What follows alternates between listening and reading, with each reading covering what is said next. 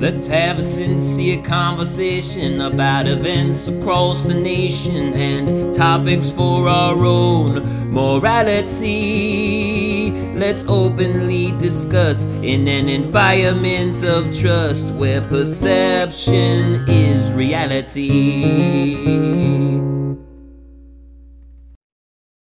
Hello, everybody. Welcome to the podcast, Perception is Reality. It's your host, David, and I'm welcoming you all back once again.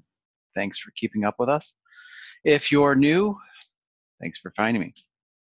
This week, I'm inviting my new friend, Junaid Ahmed, which I totally didn't pronounce right, and I practiced with him in the green room for like 5 minutes, but whatever. He'll forgive me, I'm sure. Absolutely. Welcome to the show. Thank you. Thank you, David. Thank you for being here. And as you all know, listening, and Junaid is learning that everybody that's officially a guest on the show or a listener is my friend for life. So that's why we use that term. And by the end of the episode, if that doesn't become clear, then I've not done a good job.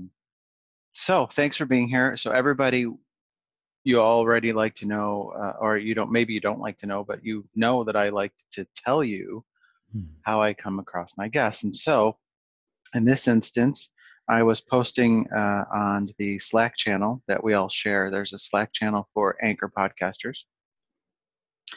And Junaid has a really interesting podcast that he'll tell us about in just a moment when I'm done yapping here. And I posted that I was looking for guests, and he responded, and we had a brief talk yesterday to go over that I'm not some weird, crazy person, and I'm actually a real individual, and I am. And my guest for this week, because this is the 4th of July, had internet troubles, which, as we all know on this podcast, because it's unedited, unscripted, and I come in unprepared, that life happens. And I'll be talking to Brandon on Friday, tomorrow, or maybe this weekend. But, you know, people's internet goes down. I know you're all shocked by hearing that because it's never happened to anybody that's listening. Or, Junaid, has your internet never gone down? Are you one of those? Are you like a unicorn? I wish. Right, exactly. So we all feel for Brandon, and we wish his internet a speedy recovery. Yeah, absolutely. So that's how we met. But Junaid, can you tell people about your podcast? Well, yes, let's tell people about your podcast, because as always, I don't know anything other than how to have pronounced your name, and we already established that I got that wrong anyway. But yeah. Can you just tell us about your podcast? Absolutely. So my podcast is Hacks and Hobbies, and how I got into the podcasting business is, for the very longest time, I was like, I want to have a podcast, and just for the heck of it, right? So all this started back years ago. I had a blog, and back in 2012, myself, a couple of my cousins, we started a podcast called Just Brewing It. It had a really awesome idea behind it. We talked. But that only lasted for like 4 episodes because they were in California. I was in Colorado. So our timings were off. I would usually be recording at midnight where it was 9 p.m. for them or something like that. And then last year, I was hanging out with my colleagues at work, and there was a running joke. Junaid, hey, what's your new hobby this week? Because I would always bring up these cool topics and talk about, hey, I'm working on this, I'm doing this. I'm like, what's your new hobby? So I was like, you know what's funny is that I just got into beekeeping, and I just finished a beekeeping class. And I was like, you know, a podcast would be a great place to document whatever I'm learning with beekeeping and talk about my hobbies. And yet again, there's another hobby for me to take on to. So I was like, all right, let's do podcasting and talk about beekeeping and talk about all my hobbies. So I called it Hacks and Hobbies. Initially, it was like, okay, I couldn't come up with a name. So I was just talking randomly about beekeeping. Then finally, I was like, you know, it's Hacks and Hobbies, life hacks, because we all have and come up with different life hacks to get through life and solve our own problems. And so that's a little short version of the origin story of what the podcast is about, or how I came up with it. That's actually a really interesting story. Fun fact for you and everybody listening is that I have a profound respect for bees and all pollinators. I would never, ever be a beekeeper, not because I'm afraid of them or anything, but I'm highly, highly allergic. Yeah. And I will say on the bee spectrum, honeybees and the big fat ones that, like, I don't know what they're called, but they're like the really big. Mm-hmm.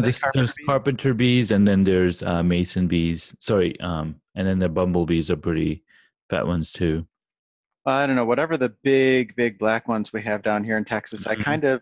I kind of associate that with like being less intelligent than the other bees, because the way they fly around, and I feel like they're like a 4-wheel drive truck down here, or you know, they can start, but they have a hard time stopping. Yeah.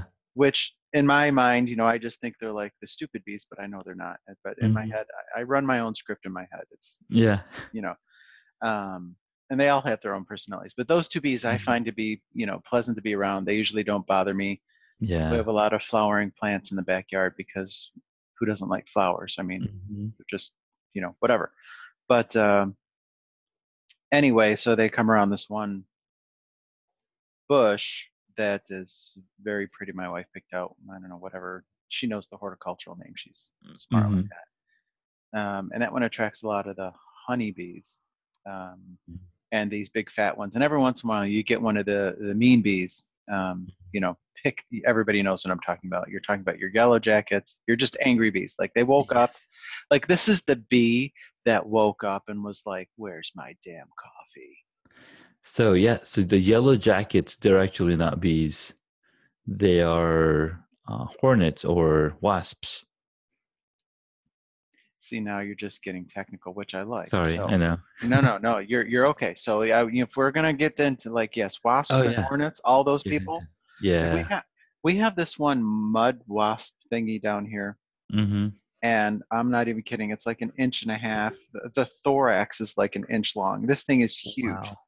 It's like a Boeing 747 coming in, and you're just like, what is that thing coming towards me?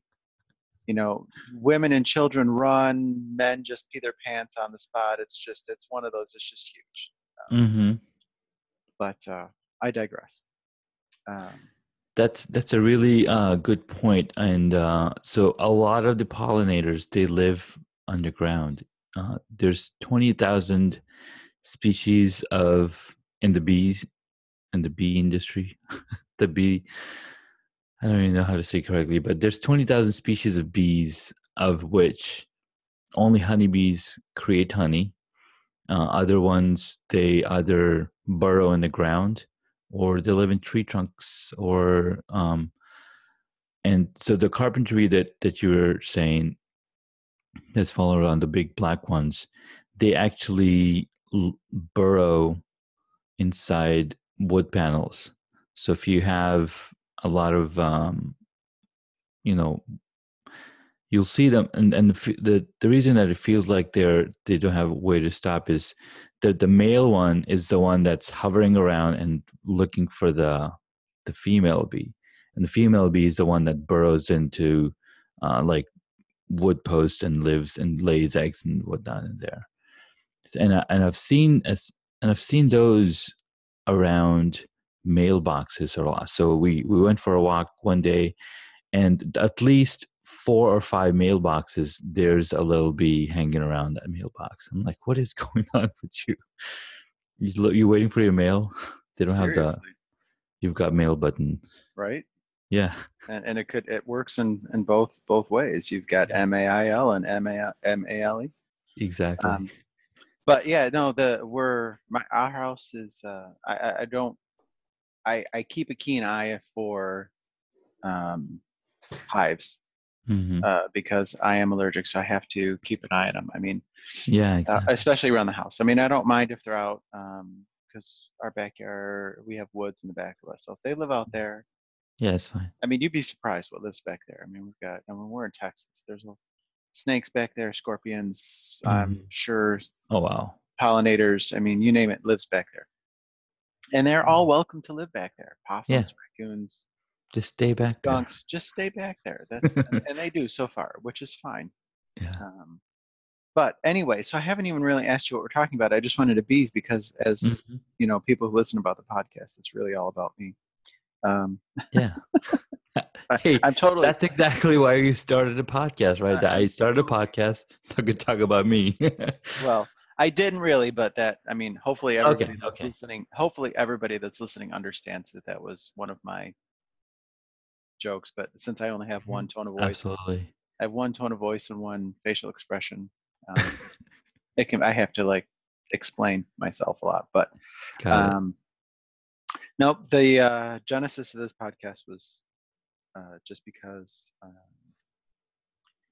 I have these conversations a lot with people. Like these conversations, literally week over week, that we're about to embark on, because I don't even know what we're talking about yet today. I literally have these conversations, and somebody's like, "You should record them, so everybody can listen and learn." And I'm like, oh, "Okay," so I just did. But there's also other many other reasons. One main reason is that I feel that there's too much. I'm very anti-Facebook. So Junaid, I don't know. It's not a requirement to listen to any of my podcasts, but if you did, you may have heard me say that. If not, then I'm telling you now, is even though I use Facebook quite a bit, I'm anti the way that their algorithms force us into a confirmation bias. Yeah.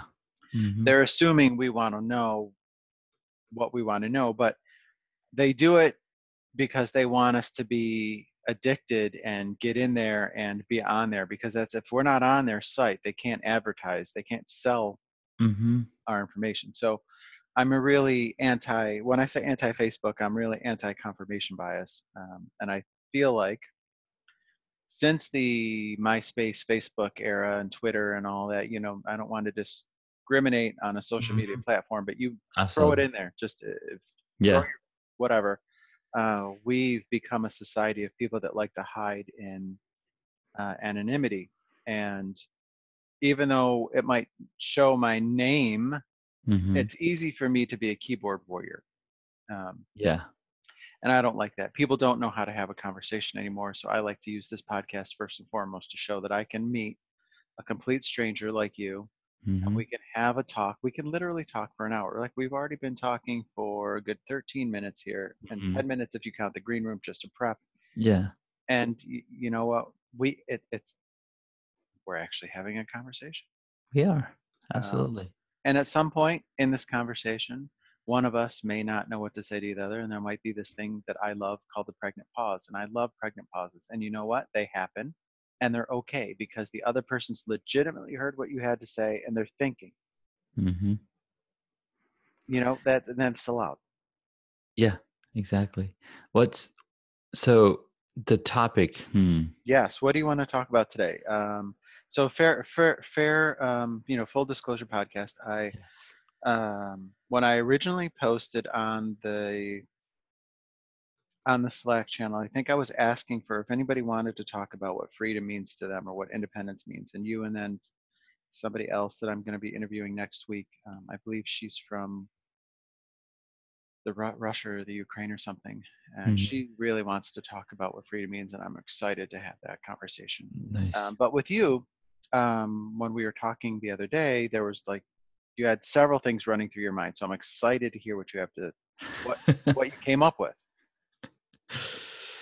Well, one of the reasons I have the podcast Hacks and Hobbies, and that one specific thing, is because I like to talk about everything, and I know there's not enough time in the world to talk about everything, so you got to pick a topic, or you got to narrow it down, so at least people coming in can be like, oh, I want to learn about like for example, the episode I heard on your podcast about decluttering.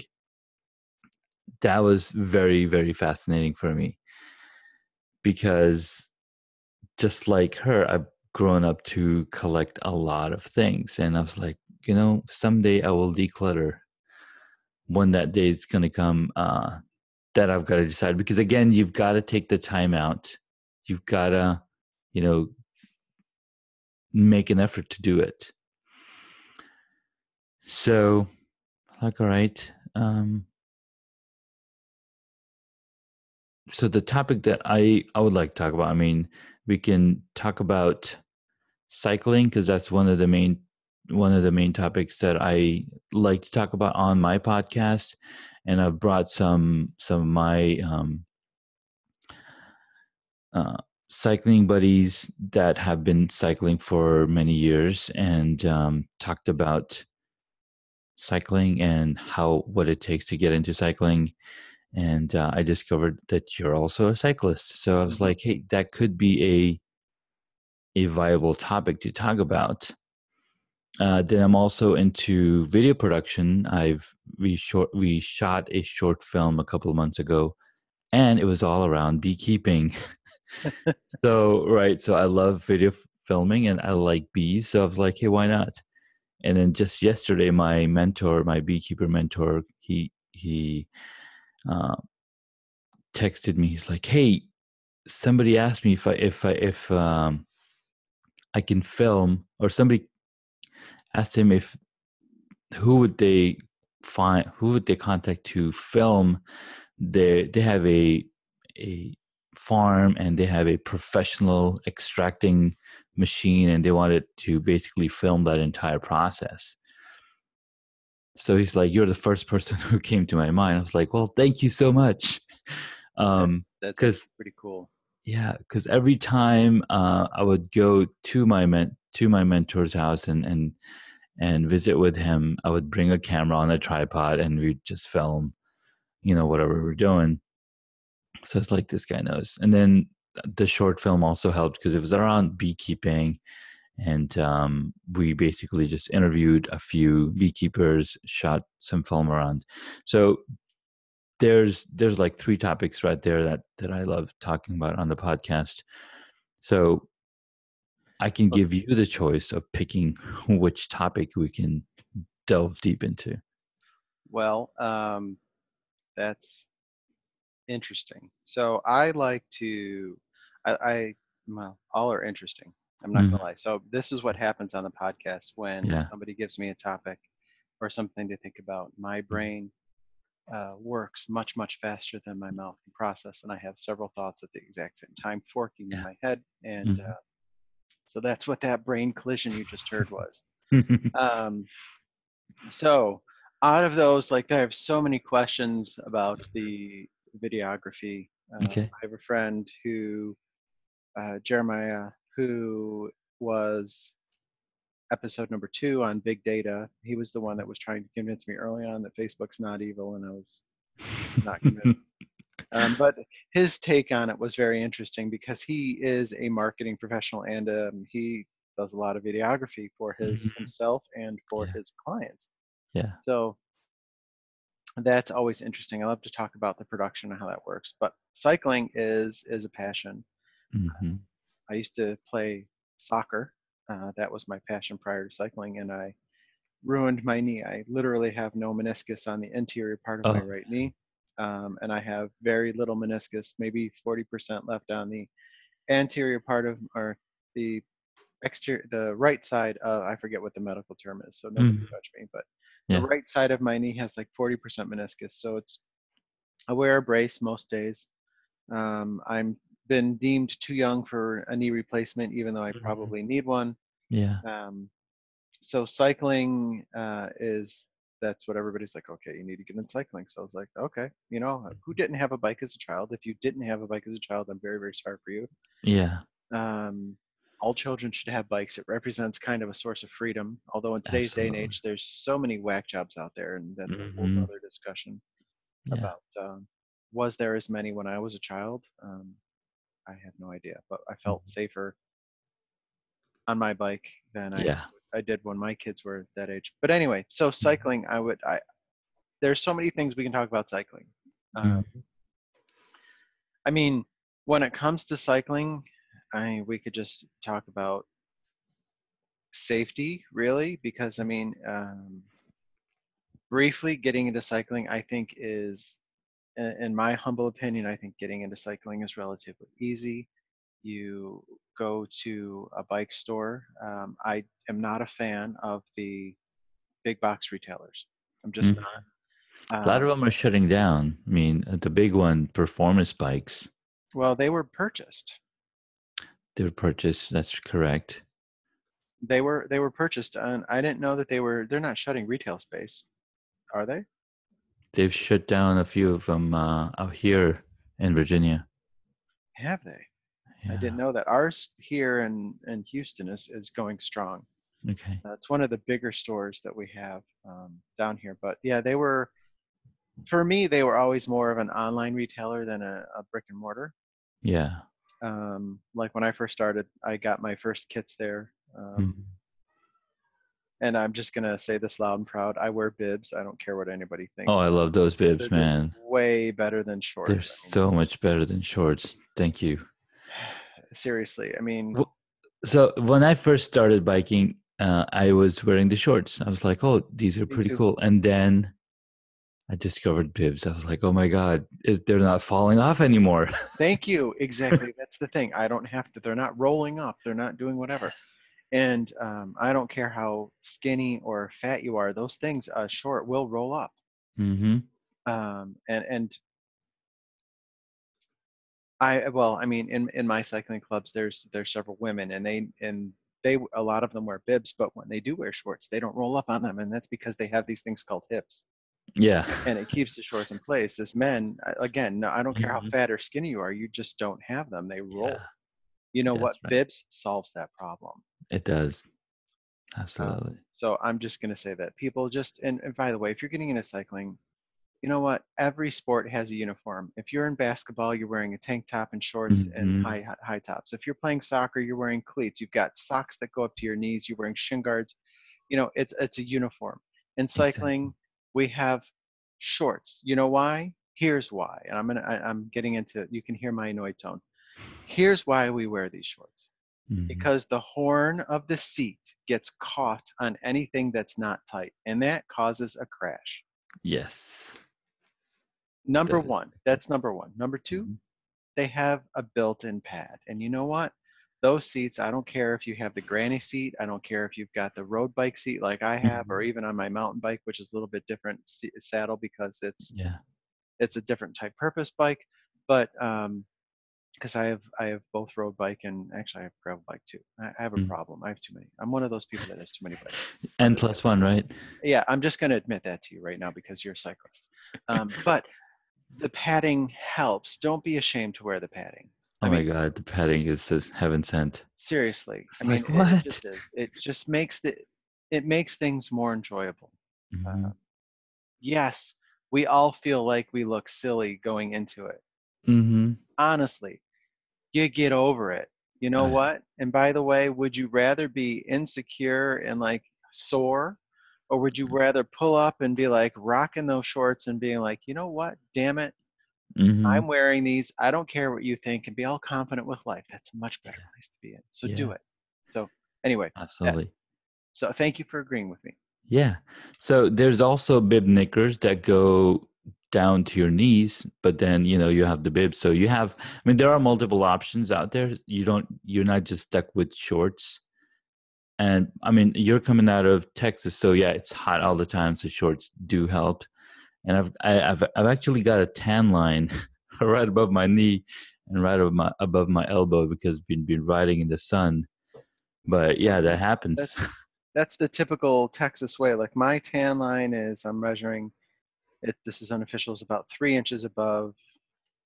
From center of my kneecap, it's maybe about 3.5 inches above.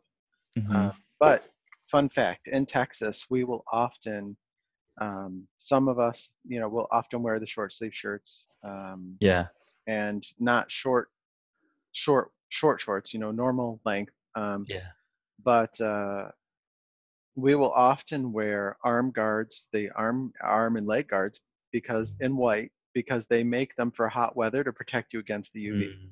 Yes. Because we're out for, when you're out in the sun for hours cycling, you do come back tanned and or burnt.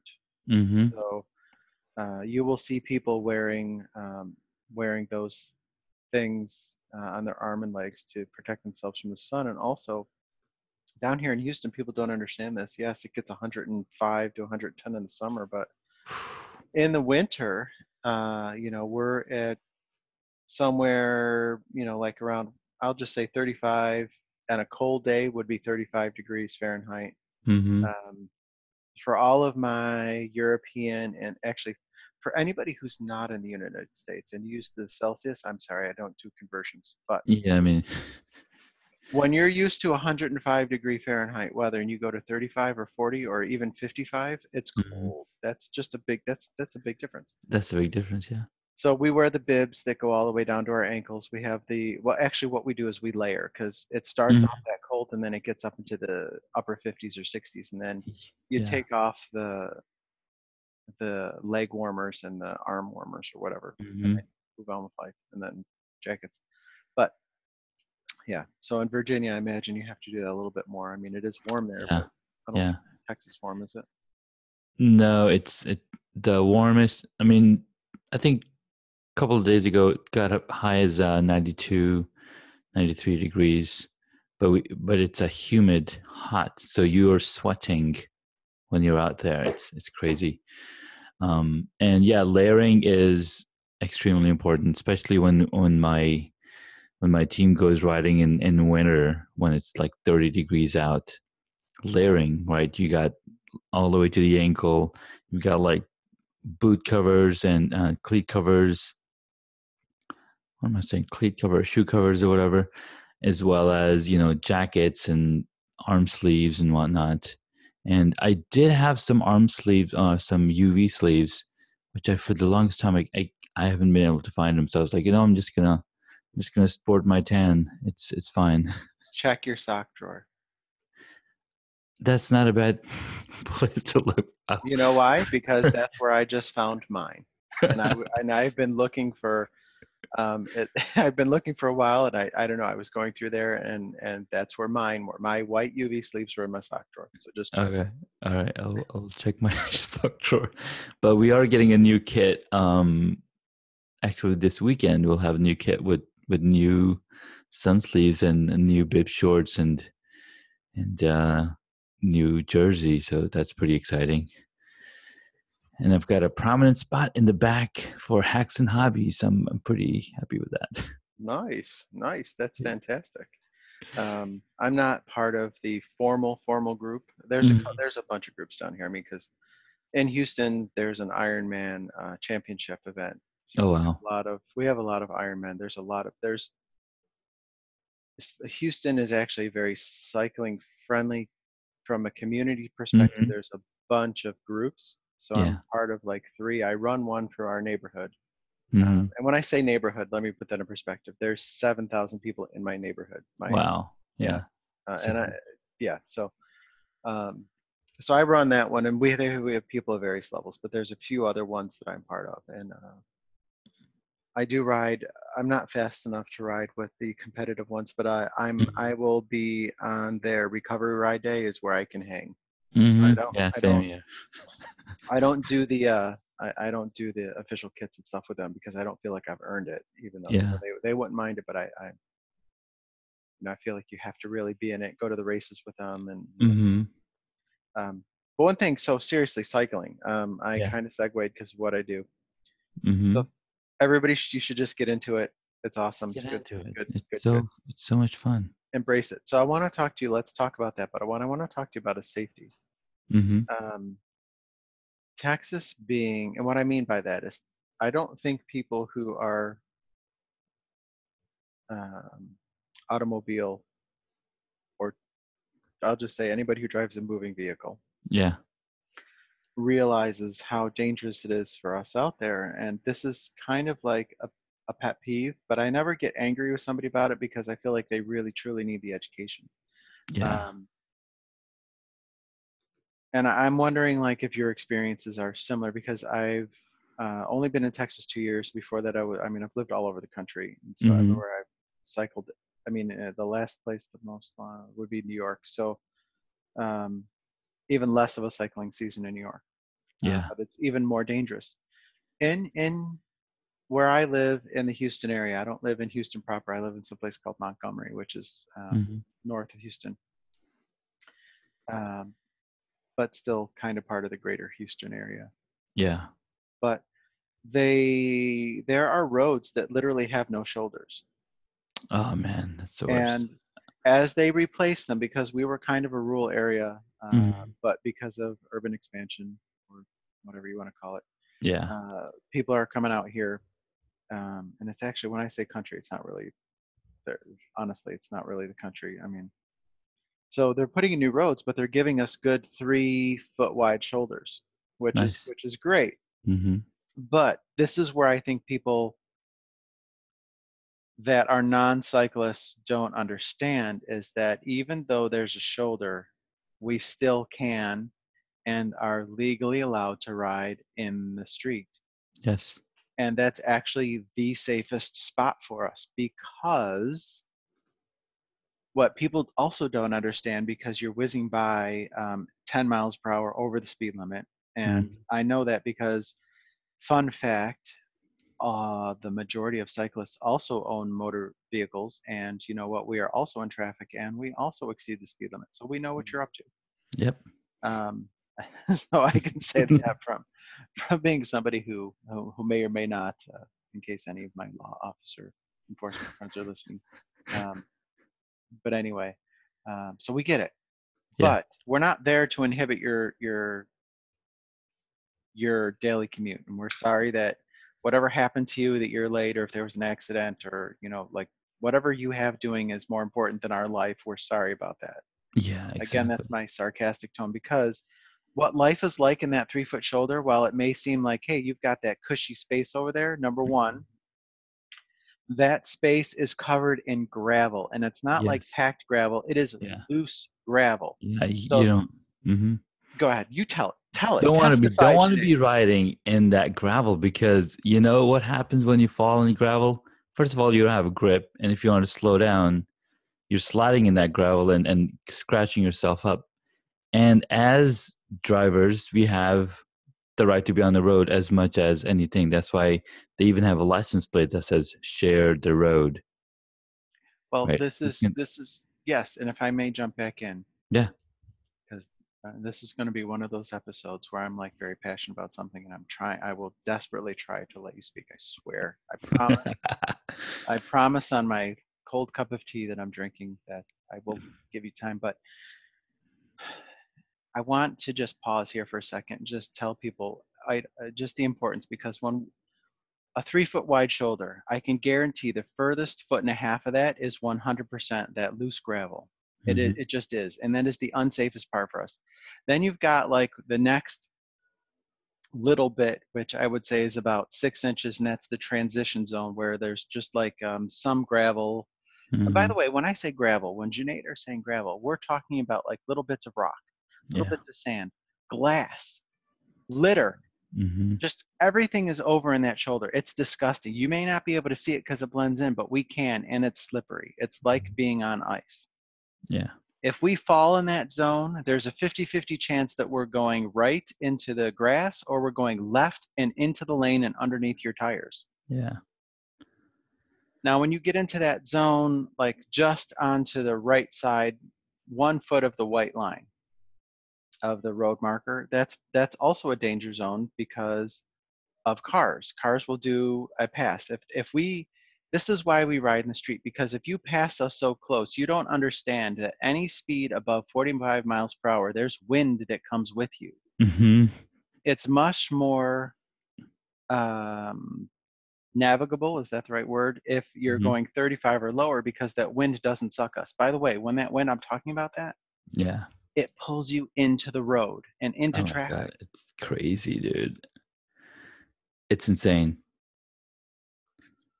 And then I'm just going to add this in, and then I want you to talk about it, because I feel like you're a much better cyclist than I am. But also, when we're talking about winds, not only does the car add in when they're going at a high rate of speed, and a lot of the roads here in Texas are 55 to 75 miles per hour.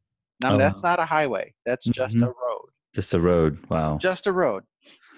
and we're cycling on that road with you. You are, and the bigger the car, the bigger the wind. You're sucking us. That wind literally pulls us into the road. Mm-hmm. Now, if we're fighting a headwind or a crosswind, we're also fighting that, and you're just aiding to that. Yep. Anyway, okay, go. I had a crazy experience. So last week we did a 60-mile ride, and since my teammates and when we started the ride, I was like, oh my God, all of you guys have been riding this whole winter and spring, and I'm just getting back into biking. I'm gonna get dropped for sure. Like, no, dude, you're gonna be fine.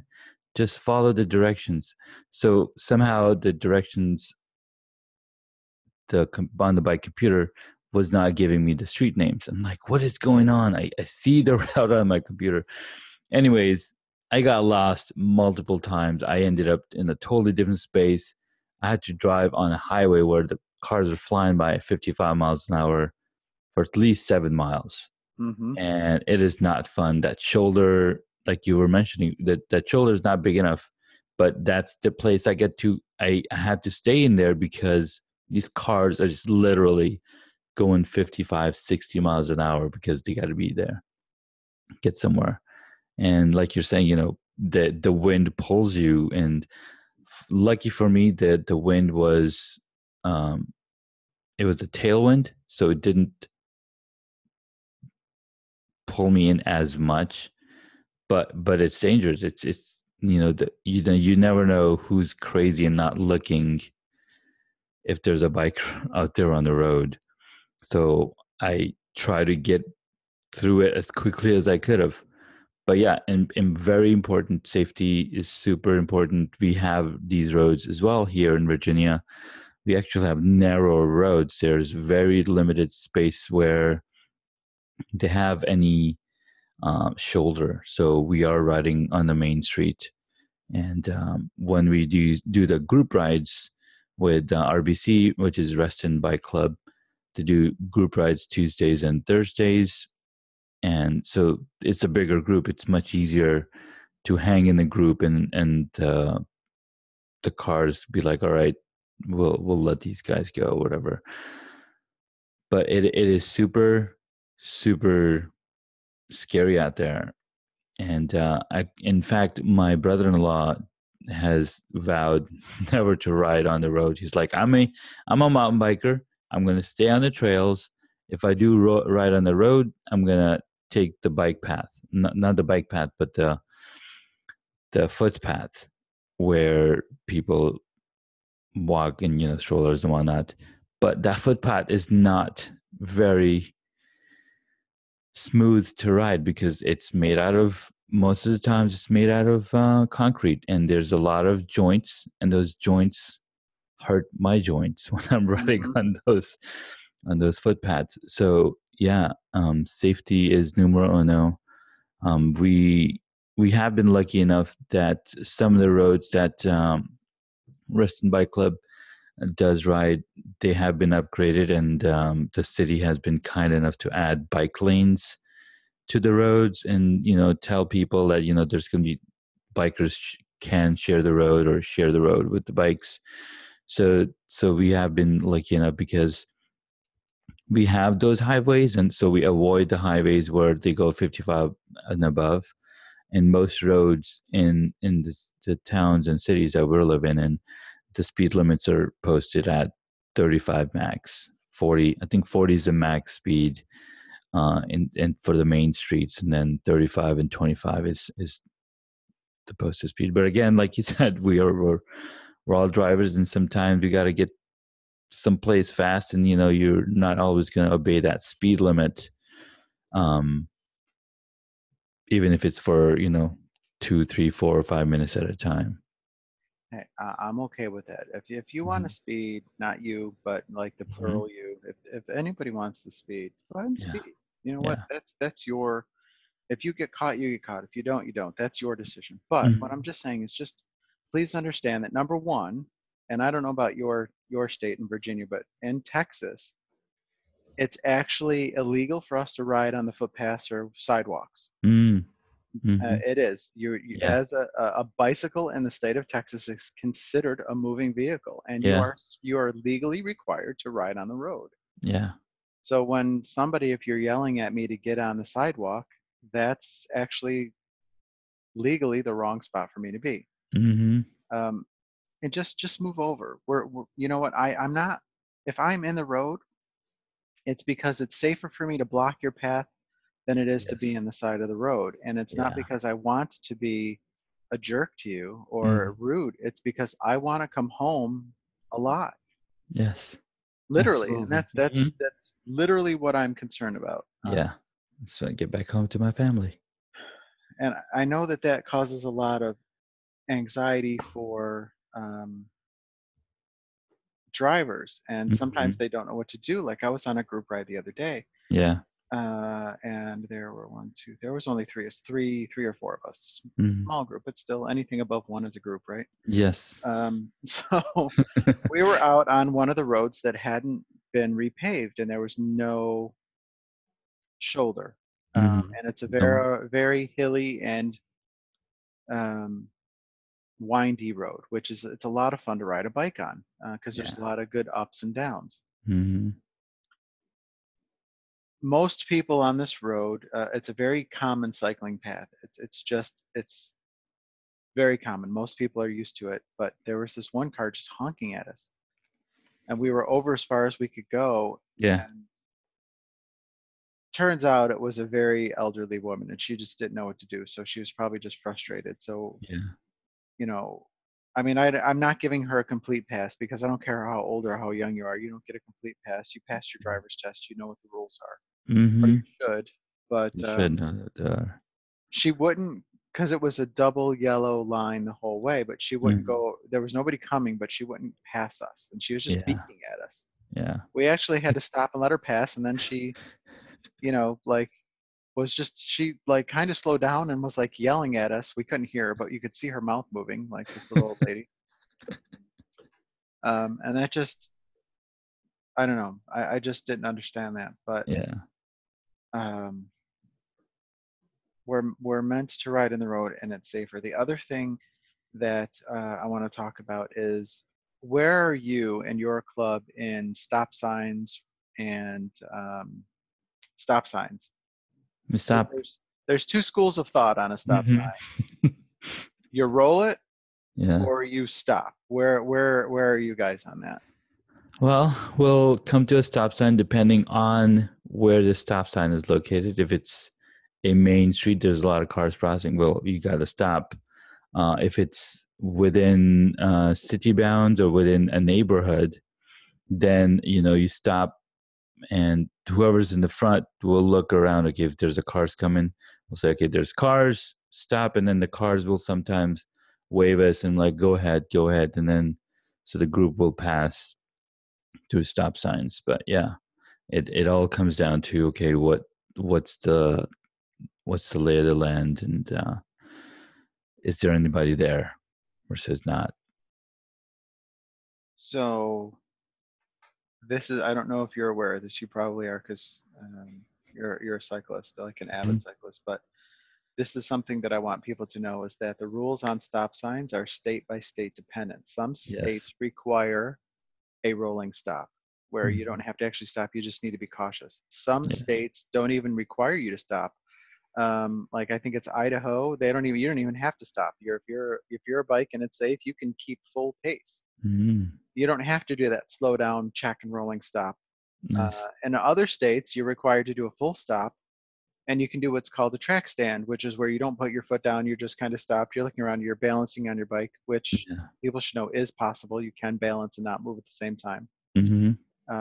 It's actually very difficult, and it's something we all, as a cyclist, like that's like a cool thing to do. So learn how to do it, and you'll be like the envy of your cycling friends. And then there's states where you have to not only come to a stop, you have to have one foot on the ground.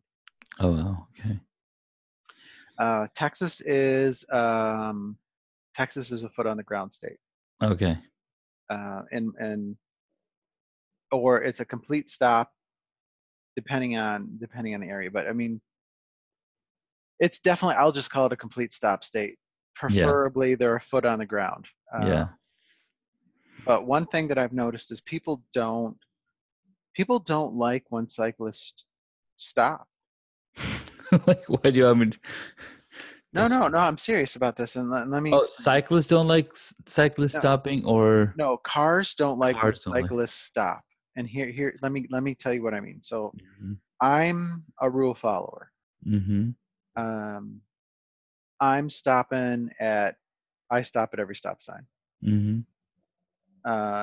There's only I will say that there are a couple stop signs that I run religiously because my neighborhood's brand new and it's being built out. All the roads are built and they're building the infrastructure now with the city water, sewer, electricity. They're running the utilities and they're just starting to build houses. So it's open construction. There's nobody coming. Like it's been cleared land. You can literally see for miles. Those stop signs I run because I'm literally the only person on the road, except for maybe the occasional construction vehicle, which always gets the right of way because, well, let's face it, it's a construction vehicle. Exactly. But if I'm on any one of the other neighborhood roads, we have traffic circles in my neighborhood. We only have one stop sign. When I come to that stop sign, I stop. It's a four-way stop. I stop. I foot on the ground. Like, and I will literally go in the middle of the lane and pretend I'm a car. And if there's 4 or 5 cars deep, I will become the 4th or 5th car. I don't ride up on the right and stop. I am in traffic. That confuses people. But at that one stop sign, my neighbors seem to like it. They get confused when somebody rolls up on the side and they're like, well, if I'm turning right, you can't see my right turn signal because you're exactly. So that confuses people. But what I have noticed is that people don't like cyclists to stop because they don't understand what to do with the cyclist. When is it the cyclist's turn? And I don't know if you guys experience that down there. And I'm talking about red lights too, because there's this one group that I ride with that I stop. I used to ride with that I don't because they were red light runners. And by that, what I mean is I'm only talking about intersections that perpendicular, where it's a red light, where there's a side street on the left or the right, but not on both sides. Do you know what I mean? And you're on the street, you're going straight, and you come up to a stoplight. There's only a left or right-hand turn. There's not both. So it's only it's a T turn. It's a T. And you're going straight. They will run that red light every time because like you know whatever, and I will always stop. So I couldn't ride with them anymore because I just don't think that's safe because it's not safe. Anyway, but you know they do. But I found not my cycling friends, but some of my car driving friends get confused with cyclists at red lights and stop signs. That's so funny. That makes a lot of sense because one, people who don't bike or are just car drivers, they haven't learned those same things that we have to as cyclists, and it's fair that they're confused because a lot of people are confused about a lot of the things because again they are too tied into what they're focused on and they just haven't studied. Like, for example, not a lot of people know the difference between bees and wasps, right? They're both yellow and black. Like, wait, why is one better than the other? A lot of people don't know the difference between a road bike and a time travel bike. Oh, right? Travel bike, yeah, time travel bike. And, now we have gravel bikes and now we have, there's so many, like once you go inside a room, you're like, oh my God, there's so much more choices. Like I thought there was just only one kind of bike. No. So that's one of the reasons that it's clear. Like a lot of people will put Batman and Iron Man in the same book. I'm like, no, dude. No. Okay, first of all, you should never cross the DC and Marvel streams. Exactly. Don't do it. Just don't do it. So yeah, there's people of all sorts of information and lack of information, let's say, right? So it's fair. I mean, I guess, you know, that's what we talk about here. We're common misperceptions. So exactly, we talked about a lot of them. Like the main one is about our ability as cyclists to be on the road. Yes. And that we're actually legally allowed to be on the road, number one, and that it's the safest spot for us. And you know, we hopefully dispelled a lot of perceptions around why we're on the road. And then you know, we talked about misperceptions of bib shorts and cycling shorts. You know what? The perception, they're uncomfortable and they're weird looking and whatever. But the reality is, number one, we're sexy as hell wearing them. Sorry. Hell yeah.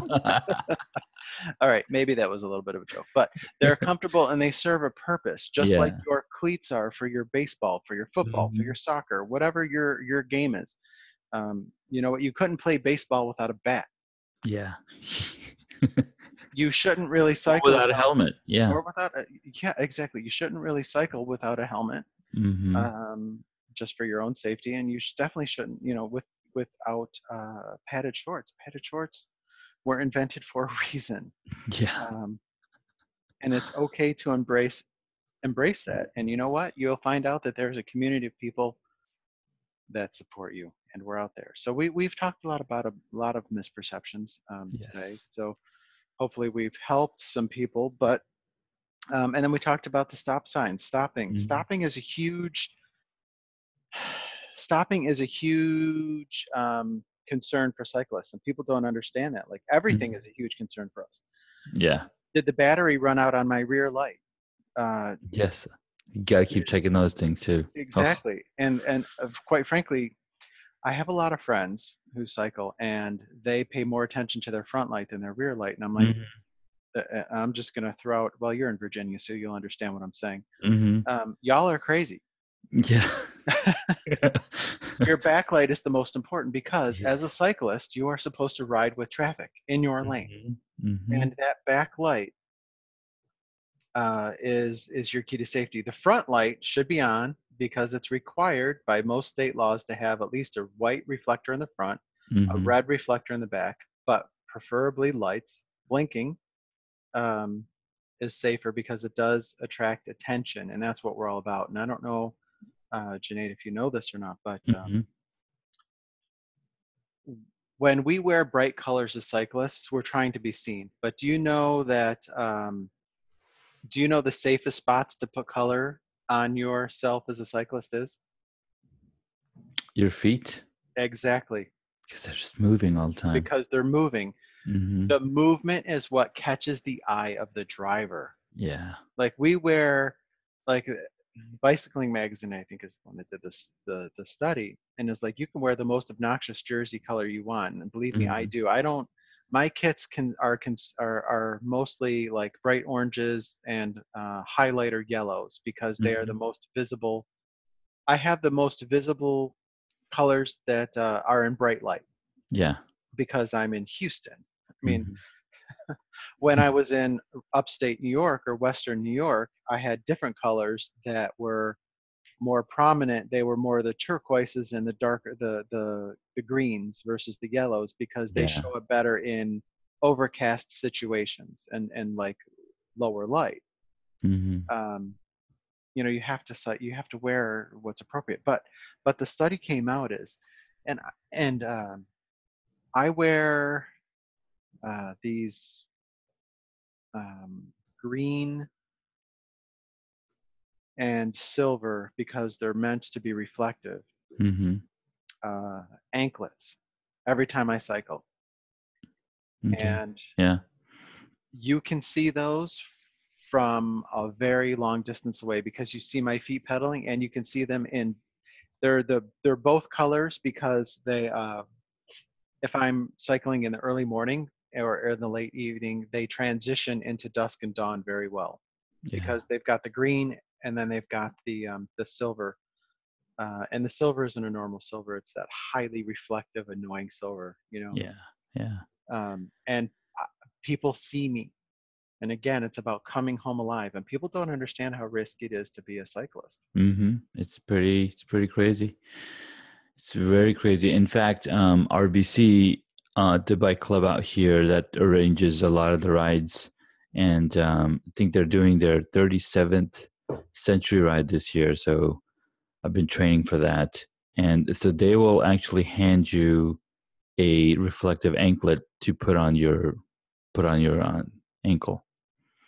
That's genius. And please, when you tell them, they have my official endorsement. Not that that means anything, but that's a great idea, because they've paid attention and they know what they're doing. That's a great cycling club, because those are important. And you know what? The anklet, maybe if you're wearing one, you feel like you're some sort of convict and you're on home arrest, but it's going to keep you alive.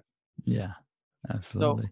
So what else do you think are common misperceptions for cycling? I mean, we've talked about them without calling them out. But and those started off as pet peeves, but what else do you think people maybe don't understand about us? Very good question. One thing that so we have here we have the W and OD route path, and a lot of people, like a lot of the group rides, go through it, but we try to avoid it as much as possible because there's a lot of people walking on there. There's a lot of people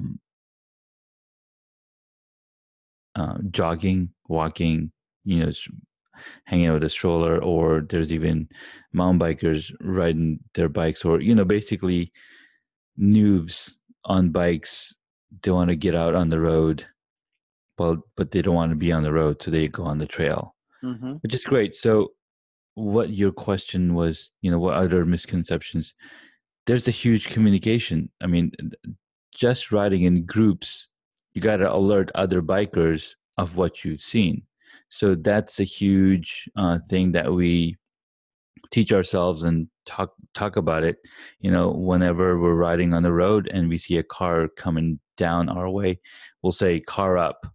So all the other bikers, will shout out loud, "car up." So watch out, there's a car coming our way or on the other side, so you're careful. Or whoever's in the back, they'll say "car back." Watch out, there's a car coming behind us. So we will voice out these things. And, there's a car on the right, car on the left, turning into our lane kind of things, as well as, we'll tell them, be a single file, because we're on a narrow road and people might want to pass us. So let's be on a single file.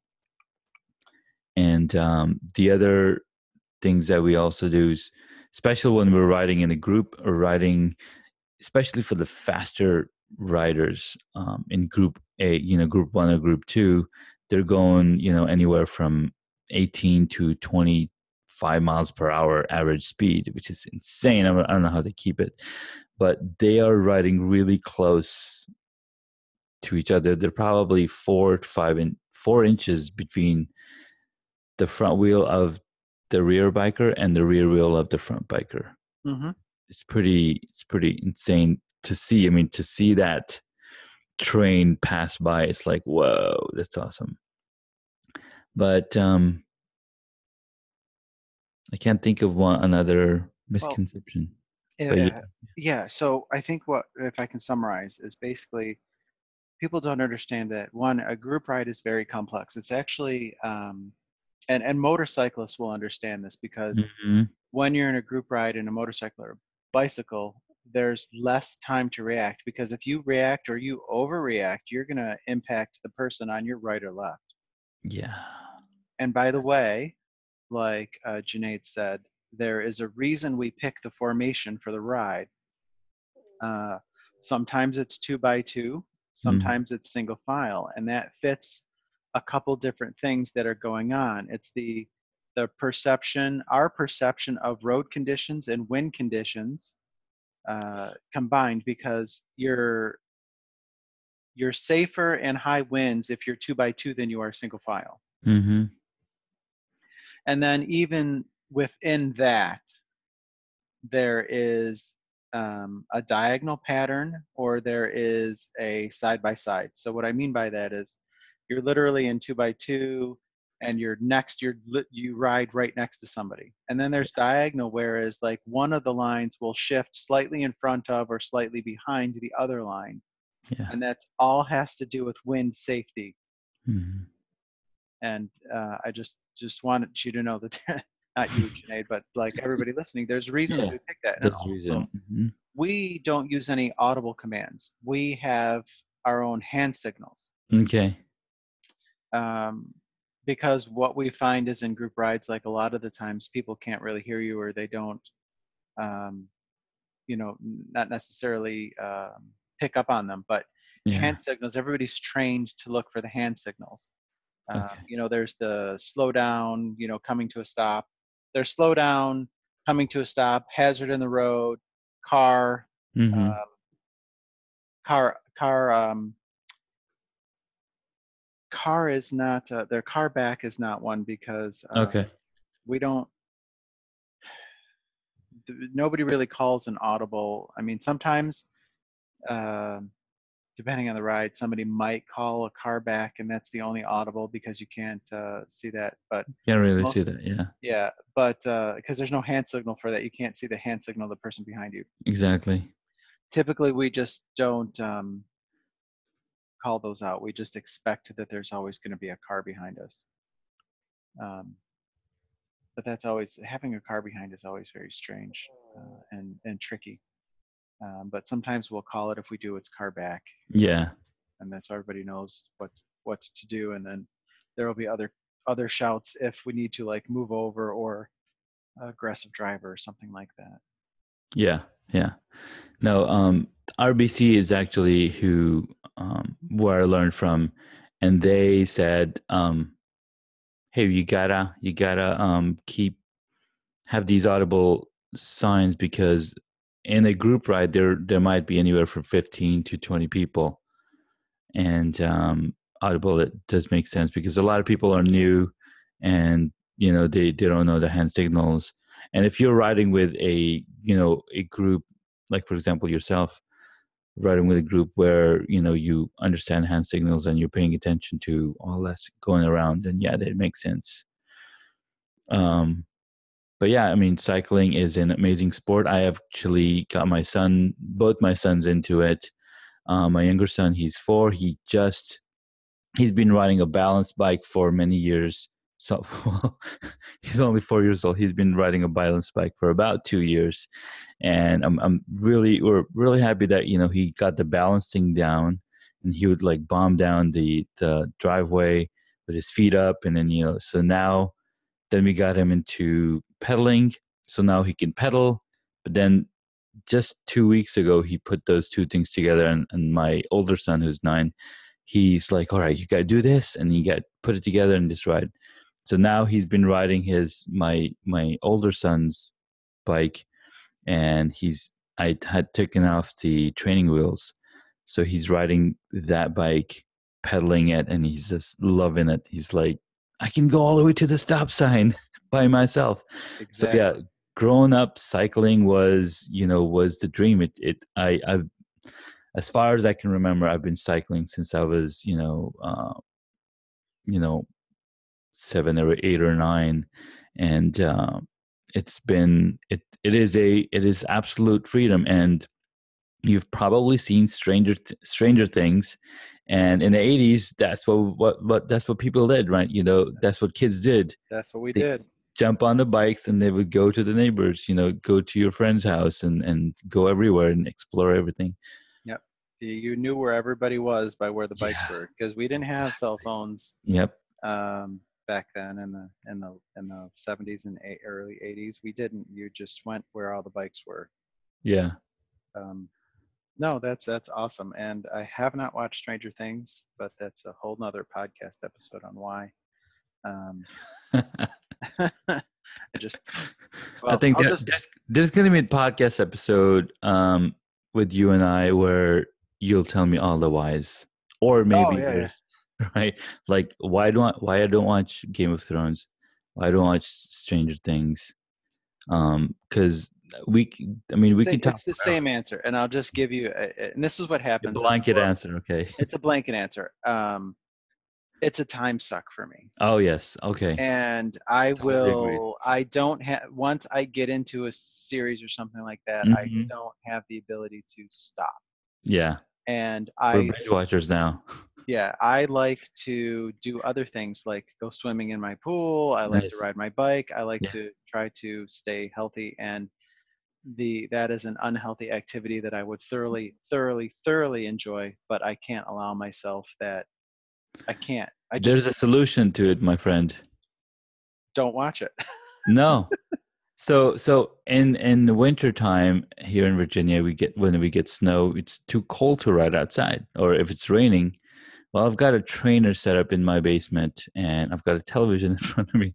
And if I want to do an hour-long ride, well, I can watch an episode of something and follow my training regimen. So boom. Nope. No, it's 20. It's 365 here. We don't get. Yep. That.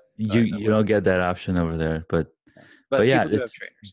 I totally agree. I mean, I barely watch any TV also, but every once in a while I'll throw something in, and it's better to spend time with, loved ones and doing activities than watching television. And that's why I don't. So blanket answer, but yeah, we could definitely talk about the whys some other day, but absolutely. And as life.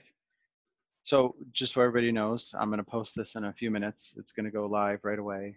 So Junaid, if you could actually send me a picture, I could post with the episode.